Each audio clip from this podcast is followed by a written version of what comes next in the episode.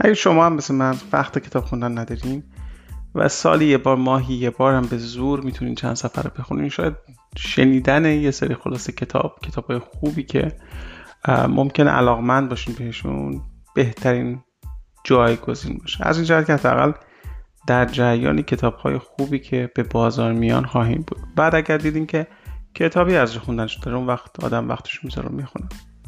کنج این پادکست به همین منظور افتاده. امیدوارم که تو اینجا بتونیم با هم خلاصه کتاب های خوبی رو که هر سال به بازار میان مرور کنیم و ازشون چیزی یاد بگیریم و بعدش تصمیم بگیریم که این کتاب ها خوندن دارن یا با پادکست کنج و من مهدی موسوی همراه باشید.